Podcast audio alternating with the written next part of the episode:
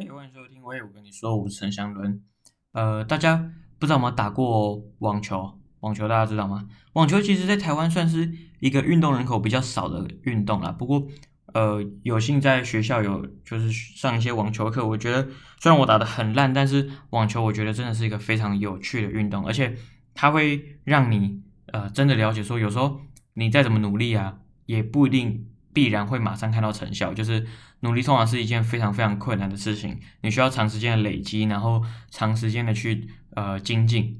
然后不停不断的练习，才有可能有一点点的进展，就是网球才能带给你这种感觉。应该不是只有网球了，但是呃有很网球算是其中一个这样。好，那讲到网球，我就就想到有一个故事，就是有一天我在这个中立啊，然后。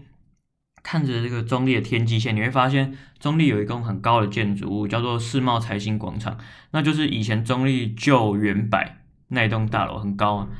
那栋大楼呢，实际上在这个十年前以前啊，是桃竹苗四县市最高的一栋大楼，直到就是后来这个伊文特区的中越一品才以些微之差打败它，不然呃，但是你到现在还是能够看到这个世贸财新广场。屹立在那边成为一个地标，因为它附近也都没有什么高楼大厦，所以它非常的显眼。这样，可是如果你有经过那个大楼的话，会发现就是蛮落魄的哦。呃，附近的街区也像，不过现在要盖这个捷运站，老街西站在旁边，所以可能会就是有所复苏，那也不一定，那是之后的事。我就很好奇啊，那么大那么高一栋大楼，然后盖在中立自己的家乡，对不？那是谁盖的？后来我就一直去查，一直去查，然后后来发现好像是一个企业叫做光南企业，那不是我们现在所知道那个卖文具的光南，是光是同一个光啦，就是那个 light 那个光，然后南的话是男生的男，就是男性的男。这光南企业呢，其实我到现在还是不是确定到底是不是他盖的，但是无论如何，我我们今天想要来跟大家介绍是光南企业，这跟为什么我要讲网一开始要讲网球有关系哈？光南企业呢，它是一位。对不对？大家可以猜一下，以这个台湾人的智慧，一定就是叫叫光南这个人创立的嘛？对，他叫罗光南。那罗光南他那时候在一九六零年代啊，从军中退伍嘛。那时候台湾刚好正要准备进入这种工业，这种比较基本的这种工业的时候，又是要跳脱原本农业生产。而罗光南就选择在一九六九年创业，因为他原本他们家庭啊也是做类。也是做关于这种球拍之类的东西，像羽球拍那些的。那在一九六九年，他就决定也要自己来做关于这种球拍之类的东西。在一九七八年呢，他就创立了自有自有品牌，叫肯尼士。这个肯尼士这个名字真的有够响亮，这说起来你真觉得很夸张。他曾经囊括了全球四分之一的市场，是台湾就是其中一家最早在国际上面。发光发热的公司哈，那这个名字很很洋很洋派嘛，对不对？其实也是故意的，因为如果他要用光南，然后呢把它转化为罗就是拼音的英文的话，那其实国外的民众啊就能够感受到它是来自亚洲的公司。那不知道大家知不知道，其实那种白人啊，就是那种国外国人，他们对这些亚洲的公司就是会有点。呃，难以接受，不管是情感上或者是在消费行为上面，他们都会难以接受。可是如果你让他感觉不出来的话，他可能就不太知道。那以这个这个人类的智慧，消费者的智慧，他也不太会去特别去查，所以他就觉得有人就建议他说，你应该要取一个比较不这么有亚洲风格的名字。那当时他正好去美国谈生意，他要降落在这个甘乃迪国际机场，他就想哦。那甘乃迪这名字在网球界还没有人用嘛？那不如就用甘乃迪好了。那可是后来呢，就有人跟他建议说，就这个名字啊太过政治味了嘛。因为甘乃迪家族在全美国就是政治圈有多少人，大家也知道。所以呃，后来想说，哎，那把它改一下。所以他又刚好想到日本知名的 Yonex 球拍，他就把这两个名字加在一起，变成 Canex。对，而这个 Canex 那个时候。有一个以色列的公司，它的名字非常的类似，好像叫 Tennex 吧，所以呢，他就在人家的建议之下，在 Canex 前面加了一个 Pro，所以就变 Pro Canex。对，那这个品牌名称从此就搞定了。OK，所以这个肯尼斯球拍它当时为什么可以就是进军到全世界？主要就是在一九七六年的时候，这个罗罗先生呢，他到美国去参加了国际复合应用展，就是看那些材料啦，就是做那些工业产品的材料。那当时他看到一只黑色的呃 prototype 的网球拍，那那只网球拍呢，它就是用碳纤维。那他就在那边拍来拍去啊，然后测试啊，去压它。他发现这个材质真的是太屌太屌了，所以他觉得他以后就是整个生命，他就要去追求这样的材质。所以呢，他们家的东西最特色的就是在用碳纤维的部分。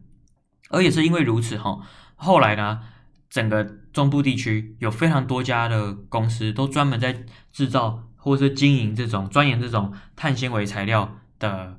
工业，所以整个中部地区啊，就是中部的工业区，很多公司都是在做这个，也可以说他们是全世界的佼佼者之一。好，而这个肯尼斯的球拍，它当时也有找许多呃世界大概前五十的网球球星代言，那他们不找一二名，就是因为他们觉得那太贵了嘛，那就是也不一定能够产生如此庞大的效益。而这个球拍真的是非常厉害。它可以减减少四十三帕的震动，二十帕的冲击力。那也因为这样优异的性能呢，还引起国际网球联合会去修订网球竞赛的规则。那他在这个过程中，他也非常的去善加运用外国人的优势，就是他们去找外国人来做研发，来做市场行销啊。因为他们了解说，其实你的对象、你的市场其实是在国外嘛，那你要如何让外国人能够接受，可能就需要找外国人来做处理。对，嗯，那其实当时一开始肯尼斯就跟大家每一个台湾品牌都，每个台湾的工厂都一样，就是做代工的。可是后来他真的太屌了，然后呃，所以很多公司都抽单，就是不不请他代工。可是其实肯尼斯已经在全世界打响名号，所以没有在怕。一开始会让他打打响名号的就是 Prince Prince 这家公司，嗯，是不是德国？好像是吧，就也是做球拍的。嗯，他看上了这个肯尼斯制作的品质，所以后来才会有肯尼斯创立自有品牌这件事情。好，那光南企业呢，就是肯尼斯的母公司嘛，他后来赚的真的赚了很多钱，而且那时候台湾其实经济非常非常的发达，你不管投资什么都会赚钱这样。那因为如此呢，罗光南先生就认为他应该要多角化经营，所以呢，他就开始经营起了证券公司啊、电脑公司啊、建设公司啊。然后还甚至想要成立银行，因为那时候台湾经济起飞啊，他什么都可以赚钱，就是而且银行啊也会觉得哦，这个这个他做球拍做的这么厉害啊，也不太可能会倒嘛，所以他们也会主动愿意借款给光南企业，那光南企业就可以再去转投资其他更多更多元化的东西。可是后来呢，这个政府决定开始课征正交税，然后股市呢大幅跌落，而这个台湾的经济也的这个每每年的成长率也没有像过去。这这样子的庞大，所以它可能在这时候，如果你的投资标的的选择不够明不够明明智的话，你就会发现有一些障碍出现。那这时候罗光南它的股票跌到了这个市跌了市值二十多，就是光缆企业的股票跌到剩下新台币二十多，那是非常夸张的，就是它跌的非常多啊。而一九九七年呢、啊，光缆企业就宣布股票停牌，然后宣布重整。那两千年的整个光缆企业就真的就是重整失败，然后就倒闭了。那商标也卖给他人，所以现在我刚才查一下，好像还有 Procan Canex 这个名号，但是就不是原本我们所认知的这个光缆企业所营运的这个肯尼斯网球拍哦。那所以他后来就跟大家说，他觉得就是他失控了啦。他去投资很多自己不了解的领域，然后去做太强、太多元的多角化经营，可是不够明智。那可能在投资上面的杠杆也失衡，最终让他走向了这个呃失败的道路。那其实是非常可行哦，因为这个四分之一的网球拍市场，哎，你们觉得很夸张，对吧？如果他现在还存在的话，那呃每次就有一支的网球拍是来自台湾，那能不能透过这种获利？去扎根台湾的网球，基层网球，那网网球在台湾的发展会不会就不是只是像现在这样子，可能只靠一些特别努力、特别有天分的人，而是应该是每个民众心中对这个网球的概念都有一定程度的扎根，对吧？那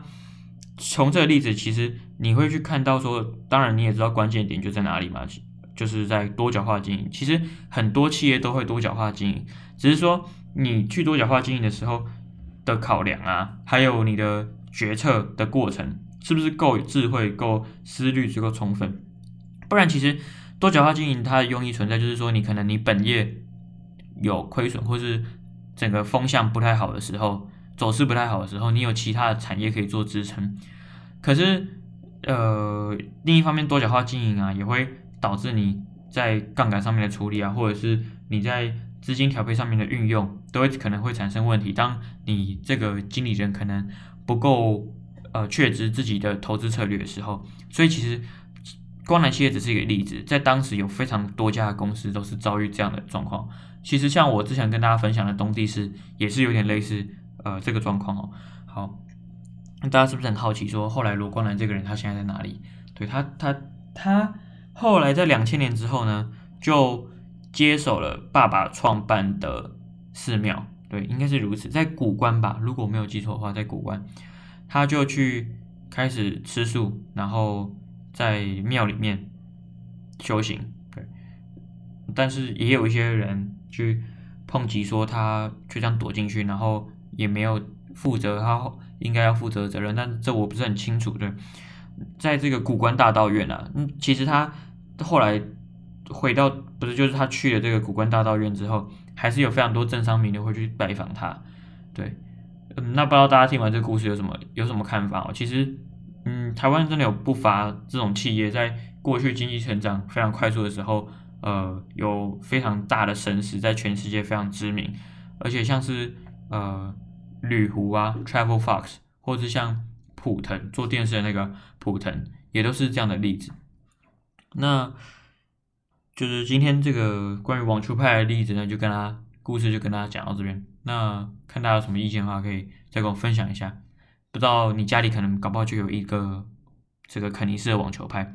那无论如何，大家可以去问一下，就自己的父母或者老师啊、长辈啊，可能多少都有听过，那就蛮有趣的，因为。呃，这个故事到现在也不太会被人家提起嘛，那呃，可能再过个十年二十年，大家都忘记有这件事情发生。好，那就这样了，拜。